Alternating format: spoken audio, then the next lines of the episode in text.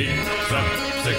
2, 1. Hey, welcome back. This is Optimism Vaccine. I'm Steve. Joining me, as always, or at least almost always, Adam Myros is here. Hi, Steve. I suppose it is almost always. Yeah, pretty much. I'd say you're a pillar of this podcast. How does it feel to watch movies that aren't from Hong Kong? It's a little disappointing, you know. At least we're still on a good track. At least, you know, it's only a matter of time before the bottom drops out here. Yeah, this is like when we have a good streak of things that I haven't decided we should talk about. I mean, it's good. We watch nice movies. We get more listeners. And then inevitably, a few weeks later, I'll be like, let's watch like, Diarrhea Chainsaw Massacre 9, and then we'll get like 2 downloads and everyone will hate it. So thankfully, we're not there yet, but I'm sure the time will come. Also joining us from the West Coast, Jake Trapila. Hey, Steve. Thank you for having me. And let me just say, I am a comedian, not a liar. I have the luxury of honesty. That's beautiful, Jake. And then also a very special guest. You may have heard him on the Whoop-a-thon, and you also hear him every month on Caustic Content. Stephen Coleman is here. Hello. What a pleasure it is to be here to discuss probably my favorite actor of all time. Truly, truly. And one of the reasons why Mr. Coleman is here is because I met up with him at a bar like last week. And I was just like, hey, you should do this episode with us because we're covering Charles Grodin today. And I was like, yeah, man, you probably have Charles Grodin's fucking autobiography sitting on your bookshelf. And I was just like, joking around. He's like, actually, I do. So I do. We got a Grodin expert. This is great. Before we get started, though, I just want to say, like, I've been thinking of ways to promote the podcast so that we can continue to grow our influence on the internet. I decided today I'm just going to become an influencer on Instagram, right? Like that seems like the best path forward, right? Sure does. Yeah, that's like the best path forward. Nothing I don't respect more. Yeah, and I mean, as like a 35-year-old man, that's what influencers are for sure.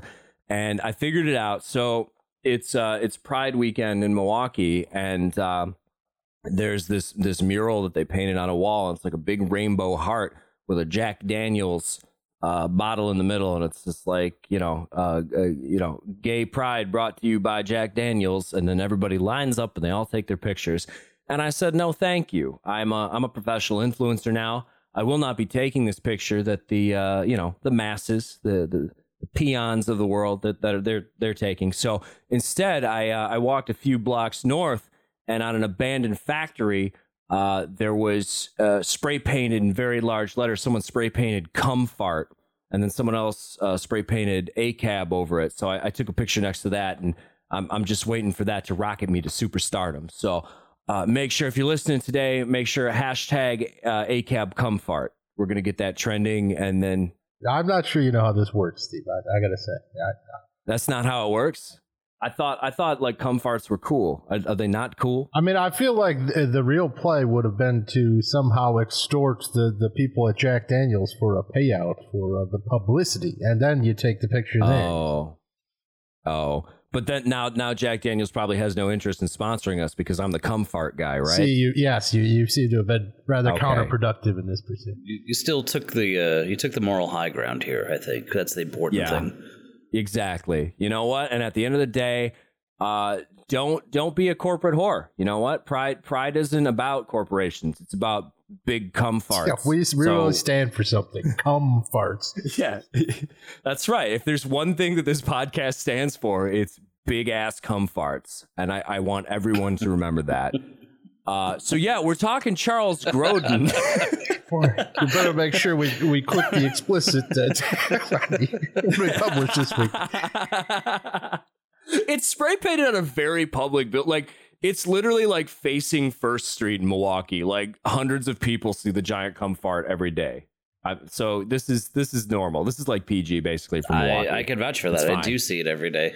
on my way to work. Yeah, you drive to work. You probably see it. Yeah, you work right down there, man. So you're living that comfart life right along with me. So does Milwaukee just like not have a graffiti removal budget or what? You think that even if you're not going to bother with most graffiti, that one would be something you might prioritize? We're trying to greenlight Style Wars Part 2. It's going to be in Milwaukee. Yeah, he's like our Banksy, Mr. Comfort. Jesus Christ.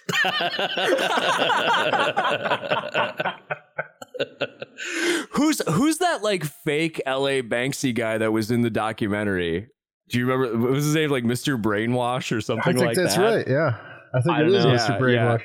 Yeah, and then it's funny too because that guy, like the whole joke in like Exit Through the Gift Shop or whatever was like this Mr. Brainwash guy was just some asshole who was just doing fake Banksies. But now I think he's like a super gazillionaire actual artist, which is hilarious to me. So, that's another life lesson that you can learn. Just if you want to be famous, just find someone else who's famous, rip them off wholesale, and have a stupid name, and you're good to go. So, yeah, we're helping the masses here. This is a self-help podcast at the end of the day. But yeah, anyways, we're talking Charles Grodin. So. Obviously, R.I.P. to Mr. Grodin, one of the greats. But the first question I got to ask, Stephen Coleman, do you think if Grodin was alive right now, he would be supporting a free Palestine? Ooh, that's a really good question, actually, because I'm sure that's something he discussed often on his CNBC show, The Charles Grodin Show, back in the mid '90s. Well, you were talking to me about this. Before we get into the movies, what was his CNBC show? I don't know if I just like didn't have cable back then as a kid, but obviously my parents were Republicans. They weren't watching fucking CNBC. Well, CNBC is the finance channel. That's the only one they do watch. Gotta check the stocks. What was his show though? Like what was it? It was sort of like, if you recall, like Tom Snyder, I think he replaced Tom Snyder when he went to do the Late Late Show on CBS. Apparently, Tom Snyder had a call-in show on CNBC for a few years. But essentially, Grodin was kind of like a left-wing pundit on CNBC. And he would have celebrity guests on, but he would also just talk politics and kind of just rail against Newt Gingrich all the time. I mean, yeah, that's good. I mean, Newt, obviously, easy target, but yeah, I guess in the 90s... You know, Newt Gingrich doesn't know what it's like to be a single mother on minimum wage. And then he'd kind of lose his train of thought. And then he'd start, and tonight we have Cloris Leachman on the show. Or the Hollywood greats. And that was like 90s Newt was just like contrarian asshole. I mean, he was like the proto Donald Trump, right? But later day Newt, that's where he got real fucking reckless. Because when Grodin was talking about him, that was pre him divorcing his wife on her deathbed so that he could bang some younger chick, right? Oh, yeah. Mm-hmm.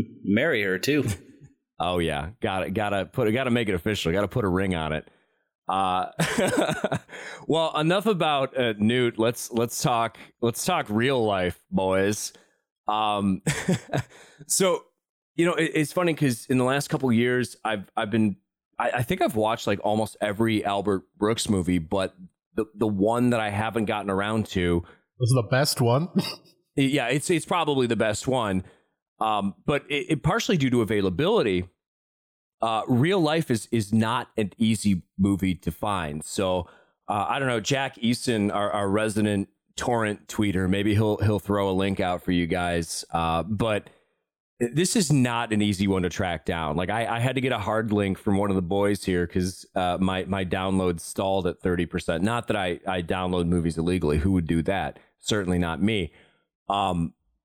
But God, this is just, I mean, Grodin's great and we'll get into his performance, but this is like through and through just an incredible achievement for Albert Brooks because I think a lot of people try to frame it as like, oh, it predated reality TV, but it got to the heart of like what reality TV is all about. But it really does a great job of just sticking it to a lot of shitty documentaries that I hate. And if you've ever watched like a Netflix produced documentary, they all basically do this, where you have a filmmaker who is just extremely committed to inserting themselves into everything and then still trying to present what they're doing as objective truth. And it's like, well, first of all, objective truth, absolutely fucking impossible. And second of all, it's like, I don't give a fuck about this egotistical dweeb behind the camera telling the story. Like the story should be whatever your movie's about. And in real life, it is ostensibly a movie that should be about Charles Grodin and his family, because Albert Brooks, playing Albert Brooks, is trying to film a real American family for 1 year to show how it's really like. So this is his... I don't know, like it's a little bit of his like Wiseman or like the 7-Up series. And it's fucking great, because just like with any documentary or just like with any reality TV show, it becomes contrived nonsense from the jump. And part of the reason why Real Life works so well, I think, is Grodin's performance is so just spot on. And there's such subtlety and nuance to what he's doing. And in order for something like this to work, you need someone like Charles Grodin as the anchor of your film. And he does an incredible job. This is true. This is true. Yeah, I don't know. This movie to me is incredible. Like it's one of the best comedies, full stop. Like I think it's a fantastic fucking movie.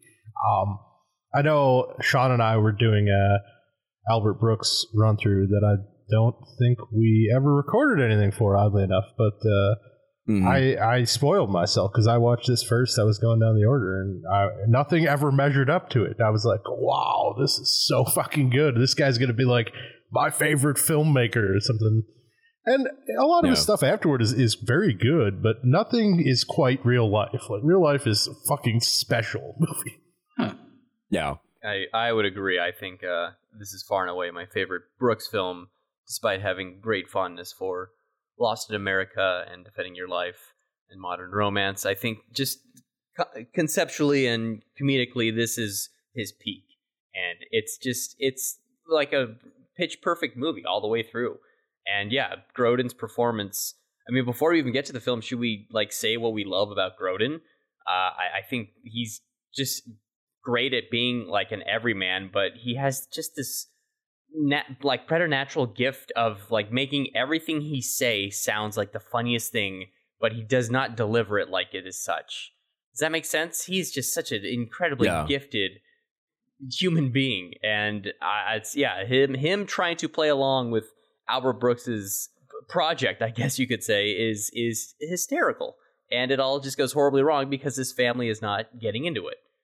Mm-hmm. Yeah, this is not like an easy role either. Like this is a fucking difficult thing to pull off, because Brooks is basically tasking him with being like breaking every rule you learn as an actor. It's just like these odd looks into the camera, and it's just like the whole time he's tasked with not being an actor, you know, with being this person who recognizes that he's being filmed and is acknowledging constantly that he's being filmed. It's got to be very tricky for an actor to get into that frame of mind. Yeah, I really, at least in this performance, like it kind of just made me realize how good of just a visual actor Charles Grodin could be. Just the way he looks at the cameras constantly when Albert Brooks first comes to the airport to greet the family, how he's just constantly kind of keeps looking back into the camera, and there's like that tinge of like he's kind of nervous, but he's also trying to be sort of this star of this documentary. And then there's that montage scene, and it's really quick, but it's like clearly like he and his wife are like, he's starting to take his shirt off and they're cuddling, and at the very last thing he just kind of sneers at the camera like, what the fuck are you doing here? I'm trying to get busy. And I had never noticed that until I had watched it this time. And it's just the timing of those like quick peaks into the camera lens from Grodin are just perfect, immaculate. Yeah, it really is like it's such a subtle comedic performance. And the other thing I like about Grodin is you can tell like he's doing everything he can to try and play it as straight as possible. But also you could also tell that he's like really amusing himself at the end of the day. And that's kind of why it works so well, because everything he delivers is so deadpan and so just fucking hilarious. And it's a great foil to Brooks's character, who is all just like bombast and completely over the top. And to have Grodin just kind of like subtly playing this guy who is just like, oh, well, I need to present my family as the ideal American family because that's what Albert Brooks wants. So there's early on in the movie, there's this great dinner scene where, you know, they had just gotten back home and they're sitting around the table, and like Grodin's wife has like menstrual cramps and she's got like a heating pad on her. And he's like, honey, do you think it's a good idea to have the heating pad at the dinner table? And she's like, my fucking vagina is exploding. Fuck you. And then the kids are just sitting around. It's like, hey, kids. Isn't the pizza good? And the kids are like, we hate you, Dad. And then he does. He looks like right into the camera. He's like, you know, we can cut this out. We can just do this again. And the way that like Brooks is directing the family, but also you have Grodin, who is subtly trying to just shape this narrative of what his family's like at the same time. And it creates all this like tension and anxiety, and it's so perfect. And I can't think of anyone else other than Grodin who could have pulled this off. And also these scenes are not all like the reality show is not being shot with traditional film cameras, but Brooks's crew is using these giant like scuba diver helmets to film. I believe he says there's only been 6 of them made, 5 of them work, and they actually got a hold of 4 of them for production. So while Grodin is having these dramatic scenes with his family and his wife, every now and then you see a guy with a scuba diver helmet run in the background to get other coverage from another angle, which is just fantastic. Yeah, and it's this great balance, right? Because you have the great just visual gags going on in the background of these guys with these ridiculous helmets on running around, trying to get shots of things. And then you have just, I mean, Albert Brooks, again, he's brilliant, but his writing here is maybe the best of his career. And there's all these things he says where he's like explaining the movie, and they're trying to make it seem like, oh, this isn't just a documentary. This is science. This is important, very important cinema. And in the beginning, he's talking about, oh, we worked with this, you know, Psychology Institute to make sure that, you know, we chose the perfect family for this. And then he's talking about, oh God, what is it where the egg thing? You guys know what I'm talking about? I have the quote. Oh yeah, dude, go ahead. He says, 210 families underwent more than 145 separate tests, totaling more than 2,500 test hours. If these tests could be converted into eggs, it would be enough to feed a city the size of St. Louis for more than 2 years on a 2 egg per person per week basis. Sounds complicated? It was, and very expensive. Which is great, because it's just like, I mean, it's this like ridiculous, you know, metaphor or whatever. But then also you're like, the whole joke. Okay, yeah, 2 eggs a week. It's a standard diet. That's great. It's all also like they show this one exercise where like the children get to be the adult in the family relationship, and the parents have to be the child. And he says, mm-hmm. Upon seeing this, 23 families immediately dropped out, which saved us $90,000 in our budget. And it's also just a great scene before even the Grodin family gets picked, is we get to see just this kid just take off his belt and instinctively start wailing on his dad with it. And those are Einsteins. I think those are like some family members of Albert Brooks in that particular scene. Oh, my God. And James L. Brooks is the driving instructor. Oh, yeah. Yeah. To back it into the simulated garage. I love how they're like, and the computer narrowed it down to exactly 2 families that were, you know, identically perfect for this in every way, shape, and form. Except one family was from Phoenix and the other was from Wisconsin. And who wants to spend winter in Wisconsin? Am I right? So that's why they chose Charles Grodin's family, because they live in Phoenix. Yeah. It's really great. And, you know, Grodin the whole time is just, he's just trying to keep it together. So you're watching him have like this nervous breakdown, but instead of outwardly expressing it, he's just internalizing everything. So like the greatness in Grodin's performance, it's all in his facial expressions and his delivery of the lines that he had. Like just again, like really like calm and subtle, but hilarious because you know like all the turmoil that's going on.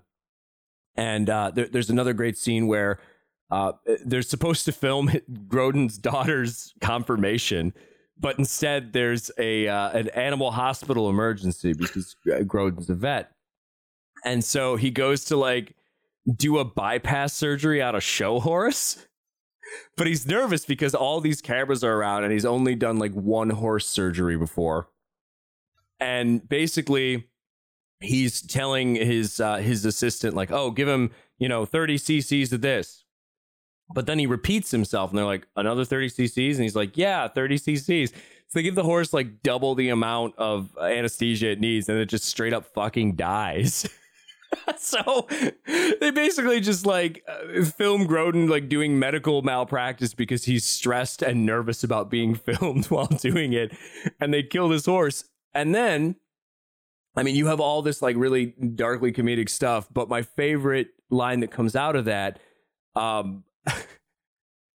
is just, it's like real like fucking caveman brain humor, but the owner of the horse knocks on Grodin's office door and he goes, well, how is she, Doc?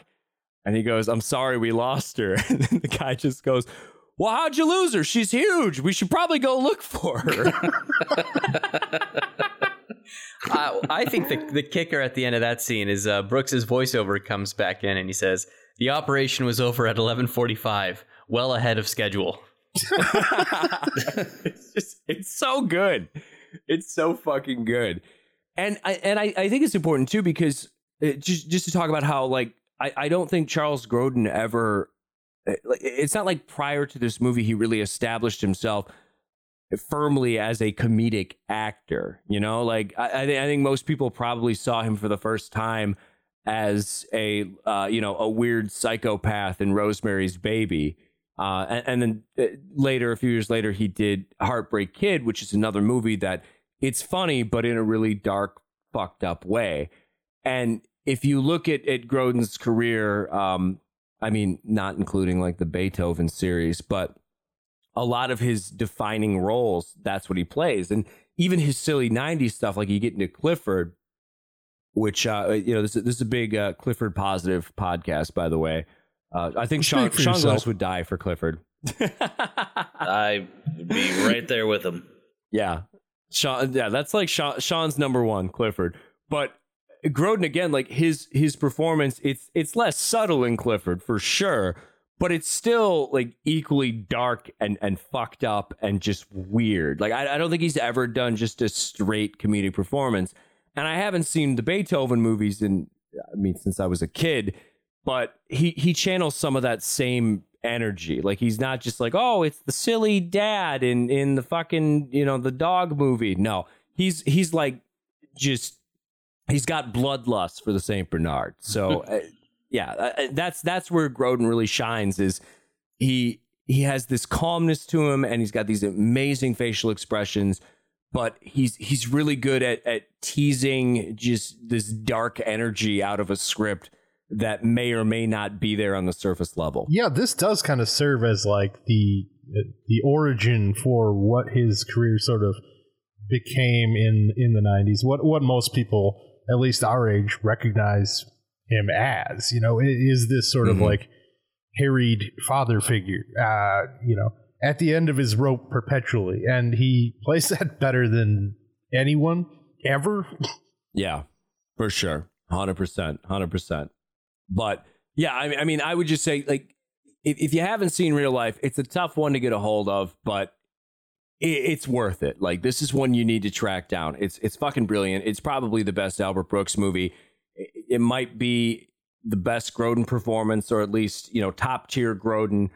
And front to back, it's one of the best comedies you can watch. So if you take one thing away from this podcast, go fucking find a copy of Real Life. Go rent it from your local library on VHS. I don't know, like, what's the easiest way to obtain this movie? That's probably it.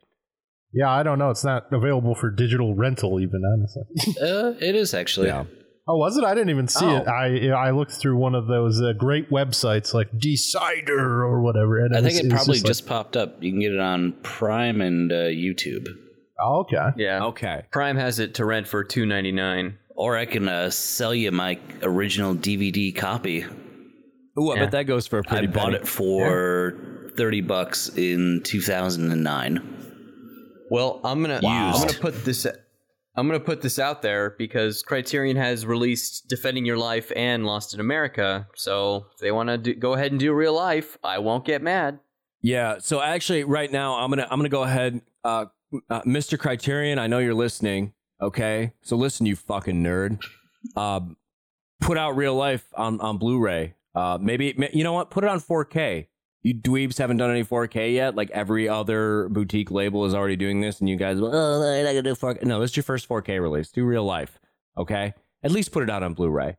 So now if it happens, we can claim that we're the ones who pushed them to do it. So that's important. It's true. But yeah. Check it out. It's good shit. It's fucking hilarious. The ending is wonderful. I don't want to spoil it too much. It's so goddamn good.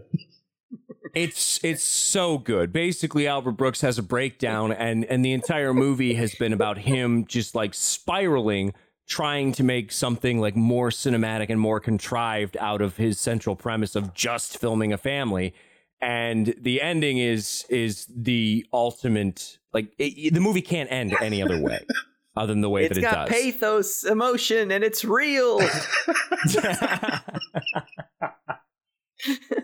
100% worth your time. So, yeah, check that shit out. So, we mentioned this. This is not the earliest Grodin comedic role. If you've go back, you hit the rewind button and you go back to 1972. So we're going back 7 years. Grodin's got a full head of hair, beautiful head of hair. And he does a movie called The Heartbreak Kid, directed by Elaine May.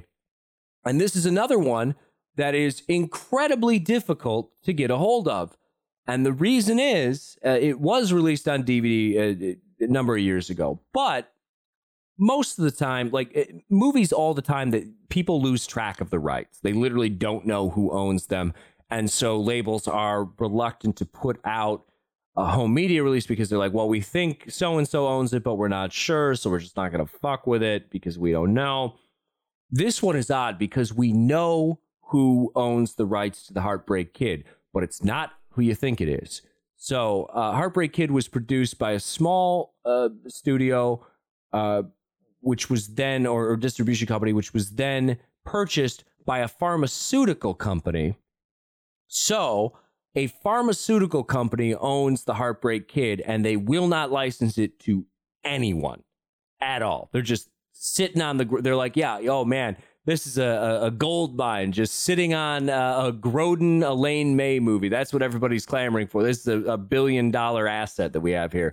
So they won't give it to anyone. So honestly, the best way to watch The Heartbreak Kid right now is you can go to YouTube and just type it in and it'll probably pop up. But this is another one where, despite the fact that it's a pain in the ass to find a quality cut of it online, you talk about a brilliant fucking comedy. And not to be confused with the Ben Stiller version, but Mr. Coleman, what is the essence of The Heartbreak Kid? Like, kind of give a rundown of this. Well, I guess you would say it's a story of a schlep. Just Charles Grodin, very quickly in the first few seconds of the film, meets a woman at a bar. They fall in love and get married very quickly. I think because they're saving themselves for marriage, and they go on a honeymoon, and he meets another woman while on honeymoon and decides he's made a terrible mistake. I think he's figured out that he's made this mistake before they even get to the resort that they're staying at, but winds up dating this woman while his wife is holed up in a hotel room with a horrible case of sunburn and proceeds to eventually convince himself that he made a mistake marrying her, divorces her, chases down this much younger woman in Minnesota. And, I don't want to get into, spoilers or anything, but yeah, just continues to make mistakes marrying the wrong woman. And he's also a very terrible person, but... He's absolutely terrible. And this is why Heartbreak Kid is brilliant, because, you know, this isn't exactly the golden age of rom-coms. This is the early 1970s. But this movie is extremely dark. And the way that Grodin's character is presented, it's incredible, because if you watch this as a modern rom-com, and I have not watched the Ben Stiller version. I don't really have any interest in it. Don't bother. But... yeah, I mean, so the entire movie it's about the anticipation of waiting for the comeuppance that you think Charles Grodin should get, because we've been trained by these romantic comedies. Like, Charles Grodin is coded. There's nothing redeemable about him. He's a colossal piece of shit. I mean, his first wife, the entire reason he married her is because he wants to bang her, and she's like, I gotta wait till marriage. And so he basically marries her so he could fuck her. And then he's just like, oh, I don't even like having sex with her. So this is a problem. Also played by Elaine May's daughter. Mm-hmm. Yeah, that's right. Which is crazy. Like, I forgot that, like, you know, Elaine May at this point, I think, because she was in like a comedy duo with like Mike Nichols in the 1950s. Yeah. Right. And then Nichols went on to make like The Graduate and things like that. And Elaine May came to directing a little bit later, but I forgot that she was like, you know, she wasn't young when she made this movie. But the way that, like, Grodin turns this character, who's already unsympathetic, into someone that we can laugh at and laugh with and still hate, but we never get the payoff that we think. Like, even in the final scene, you're just waiting for like a piano to drop out of the sky and land on his head and fucking kill him. And it never happens. All you get is like the satisfaction of this garbage human who, you know, will never actually be happy. And you just get to watch that play out. But goddamn, this is like, it's the ultimate like anti-rom-com in a lot of ways. Yeah, it's a rom-com with no romance. Like, this, that's like zero. What you expect out of this, right? Oh, he meets like Cybill Shepherd, and you're like, well, they're going to have like a whirlwind rom-com romance, and it just never happens. There's like there's no connection between the two characters, and then he just kind of maniacally hunts her down in Minnesota and abandons his entire life because he's a miserable, malcontent asshole. Yeah, yeah. And there's plenty of points too where, I mean, I wouldn't exactly call him sympathetic, but you think for a minute, like, oh, he's just made this terrible mistake, and yeah, he's gonna have this whirlwind romance. But at no point does young Cybill Shepherd really show any genuine interest in Grodin, and it's almost like he's not interested in being in love and being happy, but it's almost like he commits himself to pursuing her, and it's like just a personal goal to, you know, tie her down, just get her to win, essentially. But that doesn't give him any happiness. And the way that like Elaine May's direction here is key, because if you were to take, and Grodin's performance too, if you were to just take this script at face value, it I don't think it resonates as well as it would without like Elaine May's editing and Grodin being the most convincing son of a bitch of all time. Like, there's numerous points where it's that kind of comedy where it just makes you deeply uncomfortable to be in the same space with the characters. Like, God, the fucking the dinner scene where he's trying to dump his wife and tell her that he wants a divorce. It is just this horrible, like, gut-wrenching tension. Like, you just, it's almost overwhelming. Oh yeah, there's several great dinner scenes in here. The one, oh my God, where he confesses his love to Cybill Shepherd's father, and he's sitting across from him, and just in the background, her mother is just like, her jaw is almost on the floor, and Cybill Shepherd is just kind of idly, I think she's like twirling gum or like a toothpick or something, and her father is like the only one who's like sees past his bullshit and calls him out on it every time he tries to convince him, no, I love your daughter and this is this, and he's like, what where do you get off being the way that you are? It's just fantastic. And honestly, the last dinner scene might be the best one. The fucking, there's no deceit in this cauliflower. In the cauliflower food. Yeah, and this is great too, because it really gets to the heart of like who Grodin's character is, which is, I mean, not only is he a complete like self-serving asshole who doesn't know what he wants and is incapable of being happy, but he's also a real pretentious son of a bitch.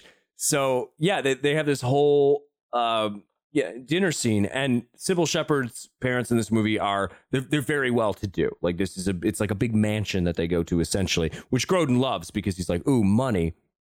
But the way that he speaks to them, because they're in Minnesota, he basically speaks to them like they're complete fucking simpletons. And that's the whole thrust of this. He's like, oh, this food is so good. I mean, this is the most honest food. You don't get more honest food than the Midwest. And he just, you know, he just keeps going on and on, just talking to fill space. And it's like, oh, there's no deceit in these mashed potatoes. There's not a lie to be found in this turkey. And it's just like, oh my God. You just want to reach through your screen and just choke the life out of him. It's really incredible. And how great is Eddie Albert in this movie, by the way? Oh yeah. Plays my Shepherd's God. Father in the movie. He nominated for an Academy Award for his role. Yeah. Yeah, and rightfully so. So is Jeannie Berlin. Yeah. Yeah. Both very much earned it. Oh, absolutely. And these aren't huge roles either. Like we're talking about Cybill Shepherd's father here. I mean, there's basically like the two dinner table scenes. That's it for him. There's not a lot of him. I mean, there's other like little scenes in the movie where he's like, I fucking hate this guy. Well, but I'm trying to write a check to buy him off. Scenes. How much? Oh, yeah, that's really good. $5,000? And he thinks about it. He seriously considers it. Yeah, the fucking hard cut from that to the wedding is just amazing. It's so good. And again, it's like this is all Elaine May like orchestrating this. So it's Grodin's great performance, but God, everything Elaine May does in this movie is just it really is incredible. So you have that cut to the wedding scene, and then this, and you want to talk about a downbeat ending, okay? And go ahead and hit the fast forward if you haven't seen this one or you just can't find a damn copy. But the way that, like, you know, it's after the wedding and Grodin's kind of sitting alone. He's talking about, oh, I sell sporting good stuff or something like that. And then he realizes that he's alone and he's still unhappy. And the final shot is basically framing him with like a cross in the background. And then, and I love this, it does this blue fade out, and that blue fade out, it mirrors this fade earlier in the movie, like right in the very beginning, right after he sleeps with his first wife, and she's doing this thing where she's like, tell me how great it is. How great is it? While they're trying to bang, and he's just like, it's great, it's fucking great. And he just basically like stops having sex with her so he can scream at her.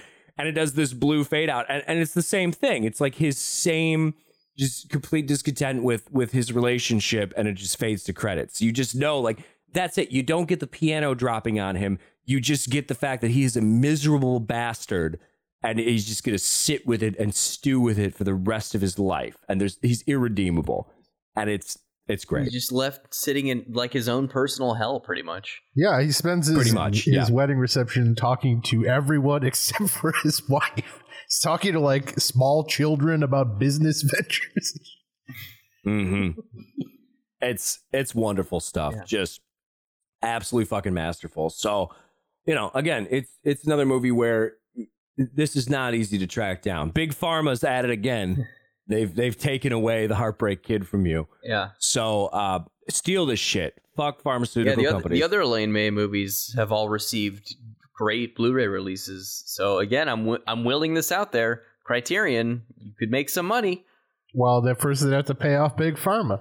And Charles Grodin, in his book, he does talk about how he feels Elaine May's like career was just tragically kind of cut short, at least as far as like acclaim after Ishtar. Like he even says, like, I liked Ishtar, it wasn't a big hit, but like Elaine May deserves to have way more credit than she ever got as far as like being a very gifted filmmaker.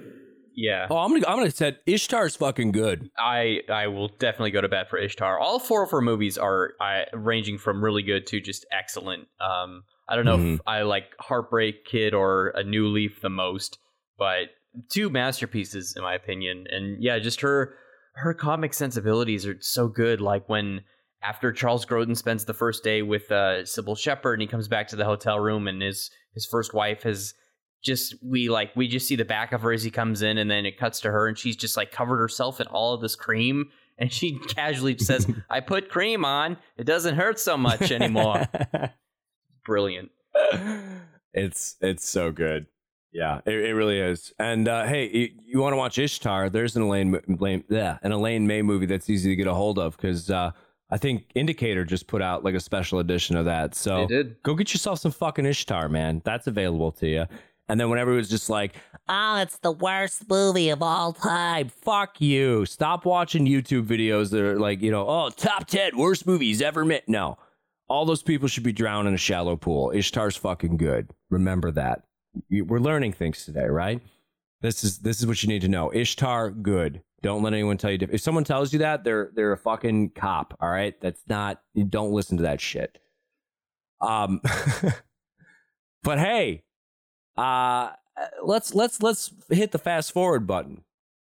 All right. So Grodes he's nailing it in the 70s. But what happens when Grodin's hair starts to fall out, but his star continues to rise? And what does a real like big studio Grodin movie look like? And the answer might be Midnight Run. And if you are in your 30s and you had basic cable, this was probably on at like 2 p.m. every other Saturday. So I'm sure you're familiar with Midnight Run. But this is certainly, out of the three movies we're talking about, this is like the real like big budget studio shit. So Jake, what is Midnight Run? Oh boy, well, Midnight Run, you could say it's a buddy cop movie.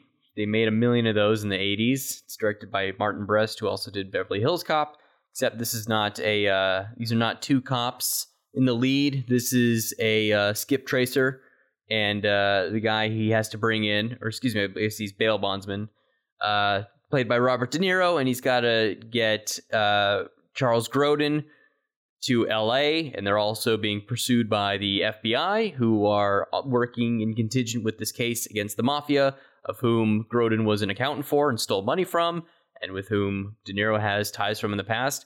And it's basically an action comedy equivalent of Planes, Trains, and Automobiles, of the nightmare of these guys just trying to get across the country and being pursued at every turn.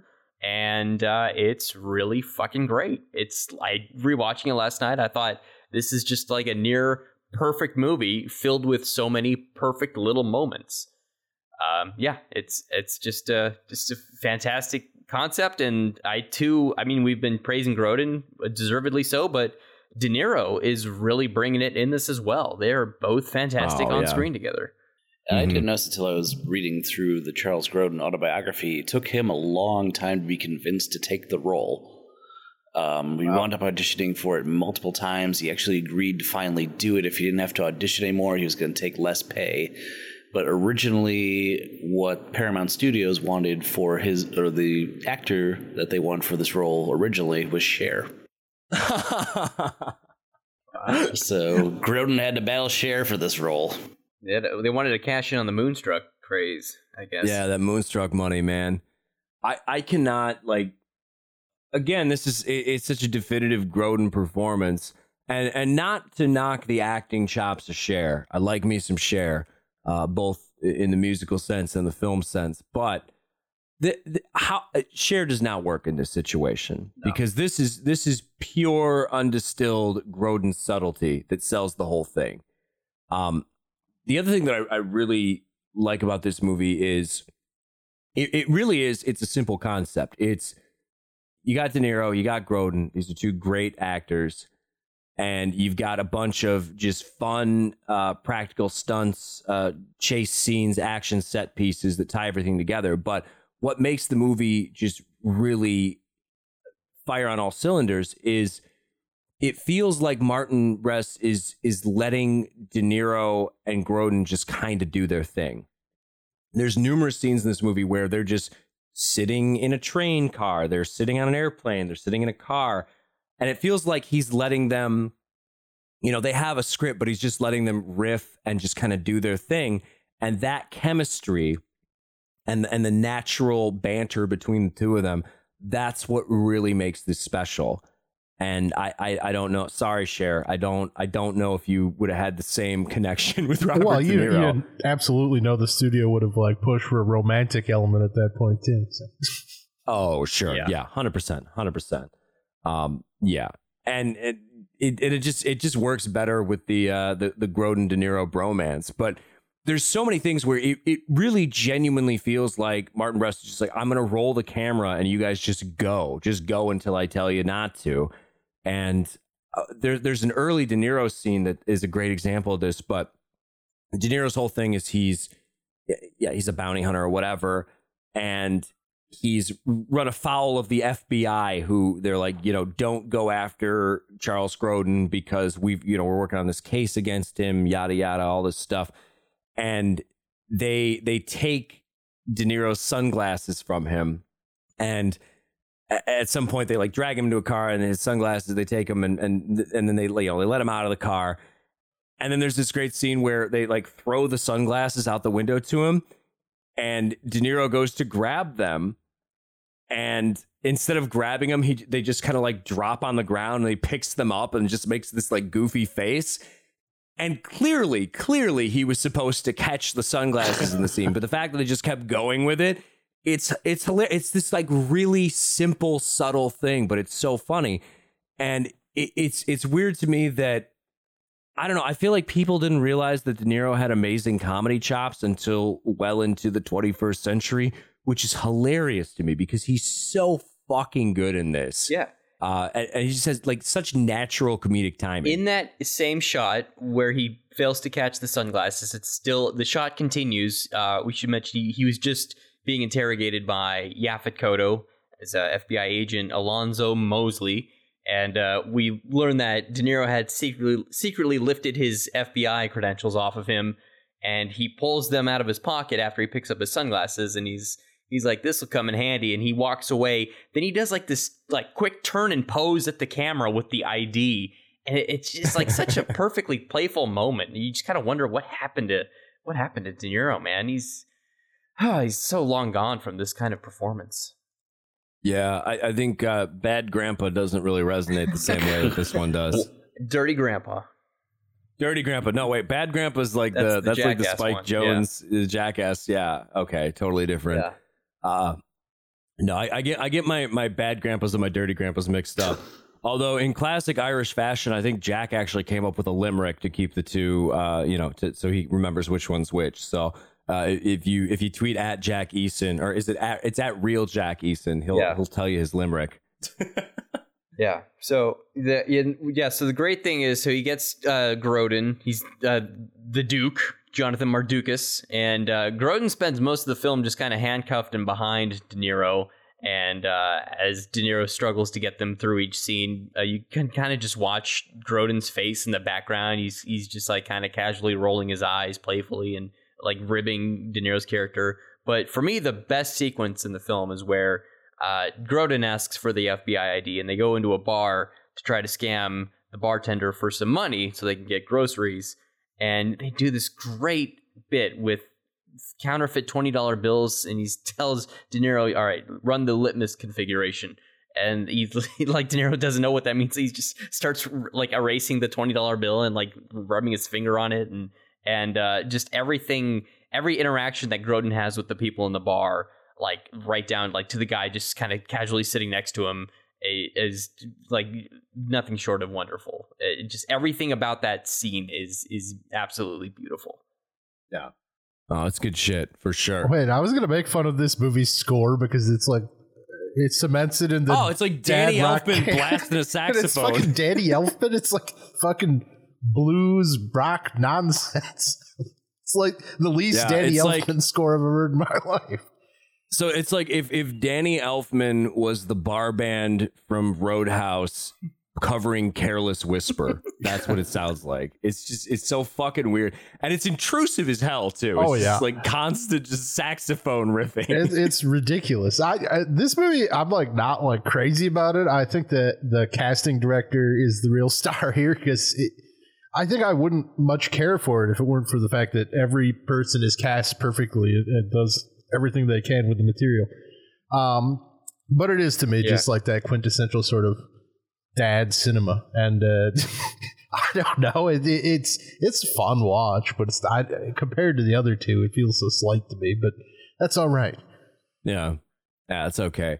It is weird, though, because, I mean, you think about Martin Brest and he's best known for, like, I mean, fuck, he did like Son of a Woman and Meet Joe Black and all these movies that have no real like subtlety or like panache to them. And then you have this movie and it honestly feels like it's so masterfully directed at its restraint. And it feels like it's like a completely different person is in charge of this movie. It doesn't make any sense. Yeah, it is interesting to look at this in parallel with something like Planes, Trains, and Automobiles, because I think it's kind of becomes clear how similar in many ways Grodin was to Steve Martin, and going from that sort of experimental comedy to, again, Martin transitioned into that harried father role, too. And he was doing that an awful lot in the 90s. And, yeah, this again, it's very much parallels his roles in Planes, Trains, and Automobiles. So those two, looking at their careers in parallel is an interesting sort of exercise. Yeah, for sure. Oh, go ahead, Steve. Sorry, I didn't mean to cut you off. I was just reacting to Myros' point and agreeing, and also thinking like, oh, I haven't thought about that. Very interesting. The listeners are going to love it. Yeah, that's right. I mean, between that little commentary and the whole like 8 minutes about cum farts in the beginning, I feel like we're really on to something. So, well, everybody we just won back has now fled the scene again. There we go. It's just like A Star Is Born. It sounds like a joke straight out of Dirty Grandpa. Yeah, or Bad Grandpa, one or the other. I don't know which.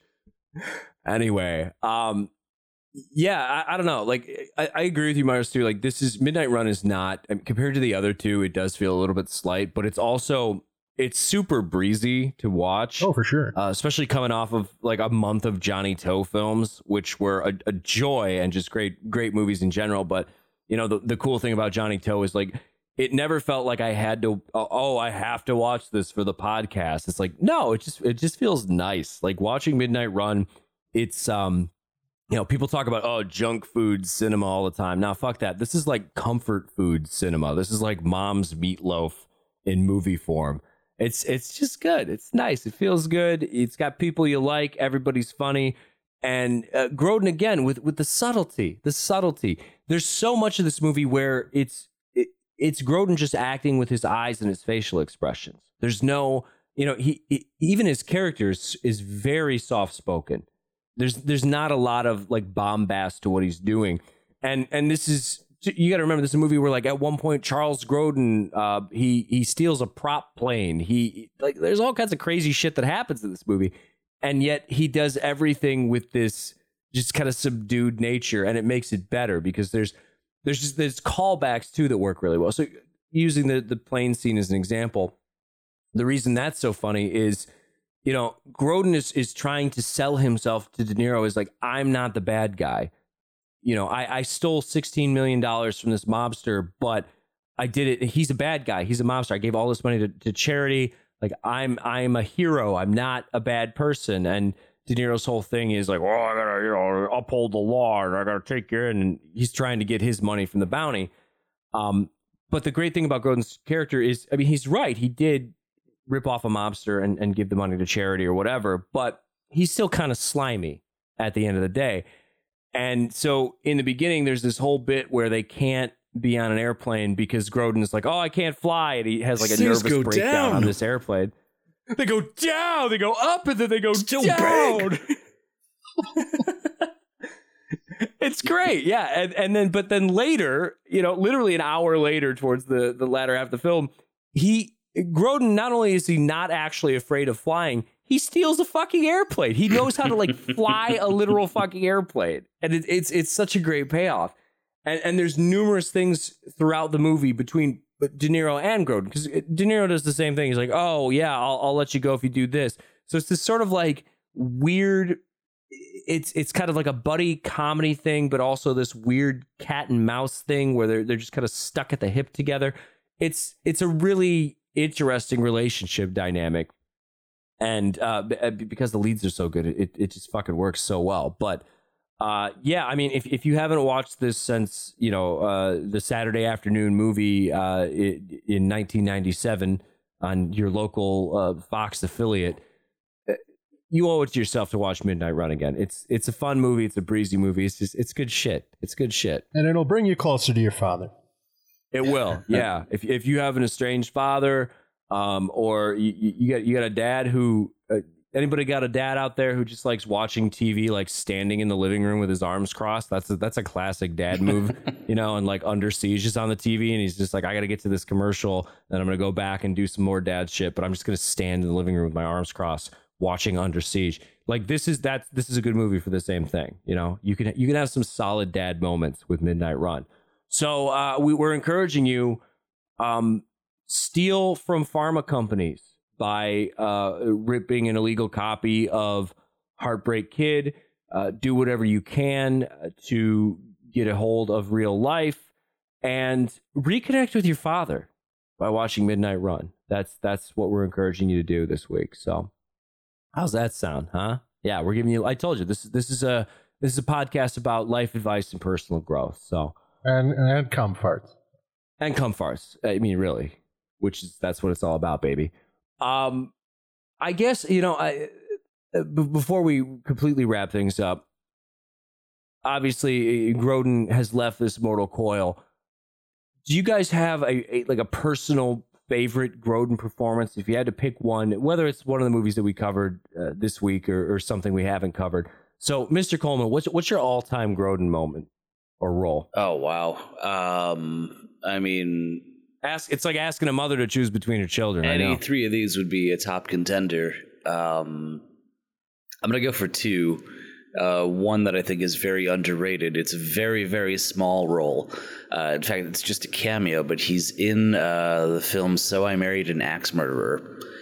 And he has one scene where, I think it's not Andy Garcia, Anthony LaPaglia. Plays Mike Myers' brother in this movie, and he plays a cop. And he needs to commandeer this vehicle that Charles Grodin happens to be driving.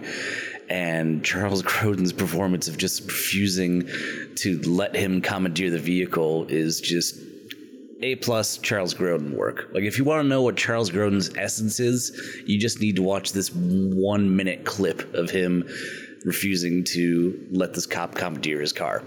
Brilliant. Mm-hmm. And then otherwise, like, I mean, Clifford, I think maybe that's more of a... It could be part nostalgia, just because it's probably the Grodin that I watched the most growing up, and it's the most I became familiar with him, but I think he has a bit of a slow burn performance, but it has all those elements of him being kind of like the sleazy... young man he is in Heartbreak Kid, but also this just, like, for lack of a better term, like, patriarchal figure that he plays in the Beethoven movies, even though Clifford was filmed before the Beethoven movies. But yeah, his performance in Clifford is spot on. I think it's worth it to actually even go back and look at any time he was on Johnny Carson or Letterman.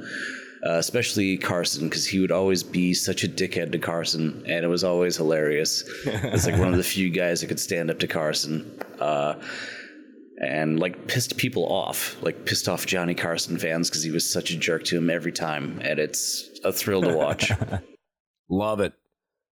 Jake, what's your definitive Grodin film? Well, not a film, and I considered making this my putover, but with his passing, I recently discovered that he hosted an episode of SNL in 1978, I believe, and the conceit of that episode is that Grodin did not bother to show up for any dress rehearsals or even just for the week of prep before the show, and he came on and he had no real concept about doing it live, and he thought he would get multiple takes to do scenes.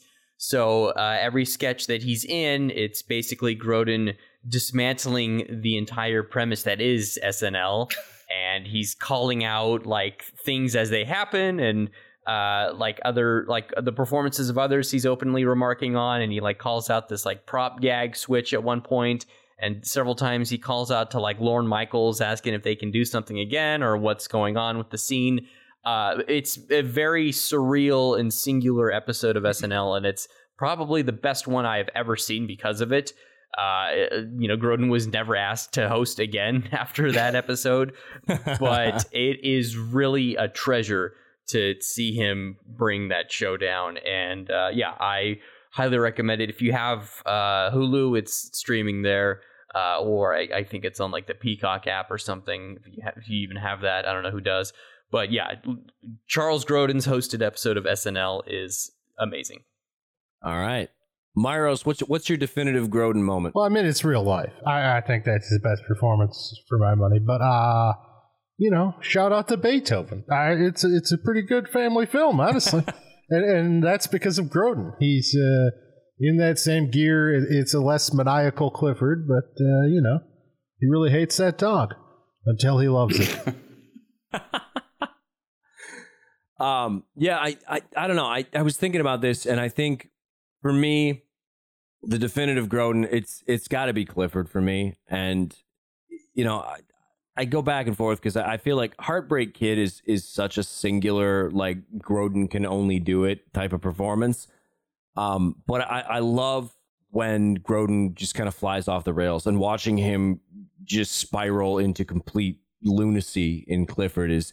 It's something special. So I think that's my ultimate Grodin moment. I gotta say, hey, we gotta do putovers too. So I might as well just do mine right off the bat. I have a theory, and that theory is, I think Vinegar Syndrome, the boutique Blu-ray label, I think they listen to the podcast, because I have a short list of like white whale films that I want to get like a home release with special features and everything. And for the longest time, I felt like most of these, it was never going to happen, basically. And I would just have to settle for my cheapy bootleg, whatever I can find versions of them. One of these was Action USA, which is an incredible film that Vinegar Syndrome put out last year. And then another one was a regional horror film called Winter Beast, which has some absolutely hilarious, amazing, like, stop motion claymation. And wouldn't you know, Vinegar Syndrome put out a like kind of a regional low budget horror film box set that included Winter Beast. But my ultimate white whale, the film that I truly believed I would never see a genuine release of, but at the same time, I hoped and I prayed for it, and wouldn't you know, it finally happened. And that is John DeHart's Champagne and Bullets was just released on Blu-ray by Vinegar Syndrome. And this is also known as Road to Revenge or Get Even. You mean Get Even? It is Get Even. Yeah, there's no space between Get and Even, so Get Even, yeah. It is a singular vision. Is John DeHart is the writer, the director, producer, lead actor. He scored the damn thing. There's original songs in here by John DeHart, who is not a filmmaker by trade. No, he's a lawyer. And this is a film that I came across over a decade ago, and basically I got a hold of it because the cover is ridiculous. Like, if you find the original Get Even DVD cover, is just, it is a sight to behold. So I had that, and then I lost it. I moved from California to Wisconsin, and my copy of Get Even was lost in transit, and you couldn't get another copy. So I did what any reasonable person would do, which is John DeHart, practicing lawyer. I called up his law office and I asked him for a copy. And I ended up talking to him about the film for an hour. And he said that if I sent him a check for $15, he would send me a DVD of the latest cut of Get Even / Champagne and Bullets / Road to Revenge. And he did, because he had been continuously editing and refining this film for, I mean, literally like decades. So I have this crazy bootleg copy. And I thought, like, that's where the journey ends. That's where the story ends. Oh, no. It's back. Vinegar Syndrome has released a beautiful Blu-ray of the film. It is available. I think they're doing like a 6,000 copy run. So, and there's still plenty left. So if you enjoy like the concept of like vulgar auteurism, just complete like singular vision off the rails, action, low budget films. It stars Wings Hauser alongside John DeHart for Christ's sake. So, I mean, if you even know who Wings Hauser is, I can promise you this is 110% your shit. It is an incredible film from start to finish. There's nothing else like it out there. It's like one of my favorite movies of all time. I have spent the last decade telling everyone I know about this movie and sending them copies and you can buy it now. It's great. Fucking buy this shit. Go to Vinegar Syndrome's website. Get yourself a copy. It's worth it. I promise you, you will not be disappointed. So that is my very long-winded put-over for this evening. Myros, what are you putting over? By the way, don't forget William Smith, the prolific character actor as Normad in Get Even. John DeHart spared no expense in getting fucking drunks to appear in his film. Oh, no. Yeah, if you want like the greatest alcoholics of the 1980s committed to celluloid, they're all here, baby. All your favorites are there. I'm going to put over... The Ultimate Warrior, because they've been doing... The man? Yeah, the man. I just can't get enough of the guy. He and I... Boy, I miss him every day. No, same politics. They... A&E and Vice both did simultaneously airing documentaries about him 2 weeks ago, I believe. And... I don't think either one was perfect, but I think viewing them in conjunction is very instructive. And I thought that especially the A&E biography, if you're going to choose one, is probably the more pertinent piece of media because they have some access to a lot of behind-the-scenes stuff from that era that is really fascinating to watch. These promo rehearsals and this like odd apology that Vince McMahon forced Ultimate Warrior to do. It's really fun to watch, and I think you get a better feel for the guy. And yeah, he's a very flawed character, and most people in the business and out of the business would decry him as a huge piece of shit. And maybe he was, but I think there's probably a little more there than you might think. So yeah, worth a watch. Worth a watch. Yeah, remember when the Ultimate Warrior used a promo for like WrestleMania 6 to kind of like, I mean, he predicted 9/11 essentially because he wanted a 9/11 Hulk Hogan. I was very disappointed that neither special featured that promo because that is the Ultimate Warrior promo. Oh, it's the Ultimate Warrior promo. He literally says that he's gonna like take a plane and like crash it into Hulkamania, like, and he talked like in detail. He's like, I'm going to crash a plane into Hulk Hogan and all of his fans. But the thing is like they were both presented as good guys. It was just like, oh, here's two faces that are going to like, you know, just clash at this great event. And we finally get to see who the greatest is. But yeah, I think when you have like a deranged promo where you're talking about like doing a 9/11 to children, you know, maybe you're not the good guy. I don't know. I don't know the quantity of cocaine he ingested before that promo, but my God, does it sound like his heart is about to like explode from his chest the entire time he's getting it. I'd like to know how much that, like, what's the coke level where you're like, I'm gonna like whisper scream I'm about hijacking a plane. I don't know how you get to that level. You can't I'd like breathe, to find out one day. Yeah, oh. I guess you could ask Wings Hauser. He might know. Coleman, what do you put over this week? I was going to put over those Ultimate Warrior documentaries, actually. Yeah. I mean, the entire Dark Side of the Ring series from Vice has been captivating me for at least the past month or so, including the Ultimate Warrior episode. But they just did one on the Smith family, the Smith family being Grizzly Smith and his... various children, including Jake the Snake Roberts, and how much of a horrible piece of shit that guy was. Not Jake the Snake Roberts, but Grizzly Smith, and how he just fucked up his kids, and how he was a pederast and just an awful human being. It's not a very comfortable watch, but Yeah, I'm really selling it. Yeah. You guys like sad shit and pro wrestling? Here's another Grodin you can check out. Feels Like Old Times, starring Charles Grodin as a DA in L.A., and his wife is played by Goldie Hawn, and her ex-husband in the film is a fugitive played by Chevy Chase, who is trying to hide out in their house while Charles Grodin runs for re-election. Oh. Fascinating stuff. Another good Grodin. It's a good Grodin. Good Grodes. I like this. Was this the one that we were talking about too? No. What's the Dan Aykroyd one that has Grodin in it? Oh, and Walter Matthau, The Couch Trip. The Couch Trip. Yeah, you like described the movie to me, and I'm like, that sounds like something that would be streaming on Tubi, and you're like, actually, it is. Like, that's the only place you can watch it. Yeah, you can watch that piece of shit if you want, which Grodin's good in, and so is Aykroyd, but it's just terribly written, not well directed, and they really miscast Walter Matthau in it too, which is a very big shame.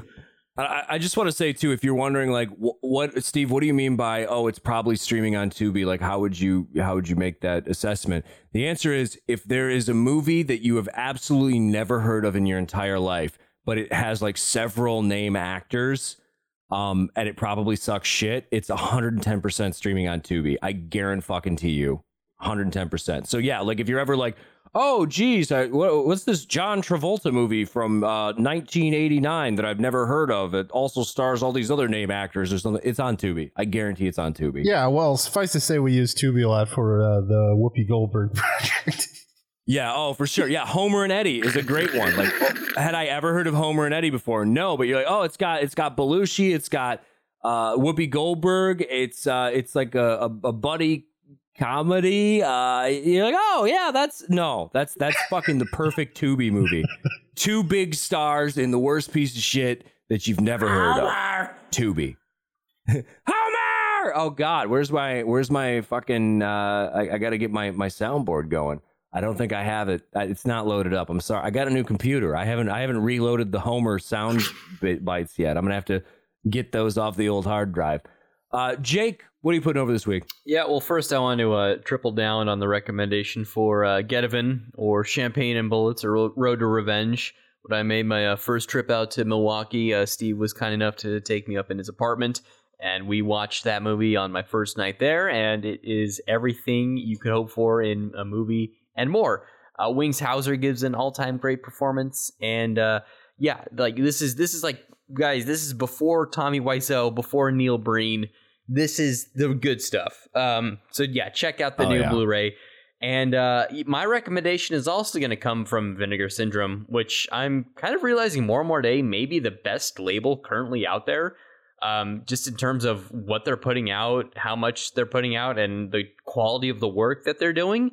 It's quite amazing, but I recently got my package from their last sale, and one of the films included was one I had never heard before until they made it available. It was a film called Six String Samurai.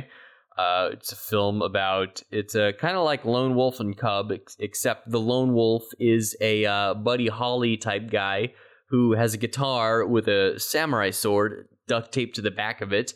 And it's set in a post-apocalyptic United States where the Russians have bombed most of America, and the only real kingdom left is Las Vegas, where Elvis was the king of Vegas until he died. And so it's this one warrior's journey to travel the wasteland to get to Vegas so he can be the new king. And he takes up a kid with him who has just lost his family from murderers. And yeah, he fights other band members, cannibals. Death himself even appears as a crazy guitarist. It's really cool. It's really imaginative and a lot of fun. Check that out from Vinegar Syndrome. It's also got a beautifully restored release as well. It comes in this nice 4K box set, great cover art, all this good stuff inside. So yeah, Six String Samurai is what I'm putting over this week. Sounds good. I'm also going to take this moment to put myself over as a host, because you come and visit me, you want to crash on my couch, that's good. First thing you're going to do, you're going to walk through the door, and we're going to watch a John DeHart movie. We're going to watch a little Get Even. So, yeah. Got it. That's how it works. And all the good stuff. That's it, baby. That's all you need. All right. Well, you know what? If you enjoyed the podcast today, do us a big favor. There's a couple links in the description. One will take you to our iTunes page. If you haven't done it yet, please leave us a 5-star written review. Helps with the algorithm. Takes you like 5 seconds. Like literally, you just click on the link. You scroll down to the bottom. It takes 2 seconds. You can literally give us 5 stars and just write "cum fart" in all caps, and that would be great. And iTunes will like us so much more. The other thing you can do too, if you know you really want to help us out, there's a link to our Patreon, and if you throw us a couple bucks. That'll give you access to a whole back catalog of written and podcast content that is only available to subscribers, and also brand new content that we put out that's, again, Patreon exclusive stuff. So that's cool. In addition to that, if you sign up for our Patreon from now until I run out of shit, if you live in the continental United States, I will just send you a random DVD or Blu-ray or box set or something from my collection. Hey, you know what? A couple episodes ago, we watched a movie about puppets that have sex. Maybe I'll send you that, huh? You want to be a guy who gets a horny puppet movie in the mail from a stranger? I can be that guy. So think about that for a while. But yeah, anyways, and if you give us more money, you could be the next Dustin, or you could be the next Paula, and or the next Ryan for that matter, and get your name read on the air during the episodes. That's cool. And if you go super high tier, you get to dictate content. You get to tell us what to do. And we all know that you're a power hungry maniac. So imagine being able to fuel that by manipulating our podcast. That probably sounds really good to you.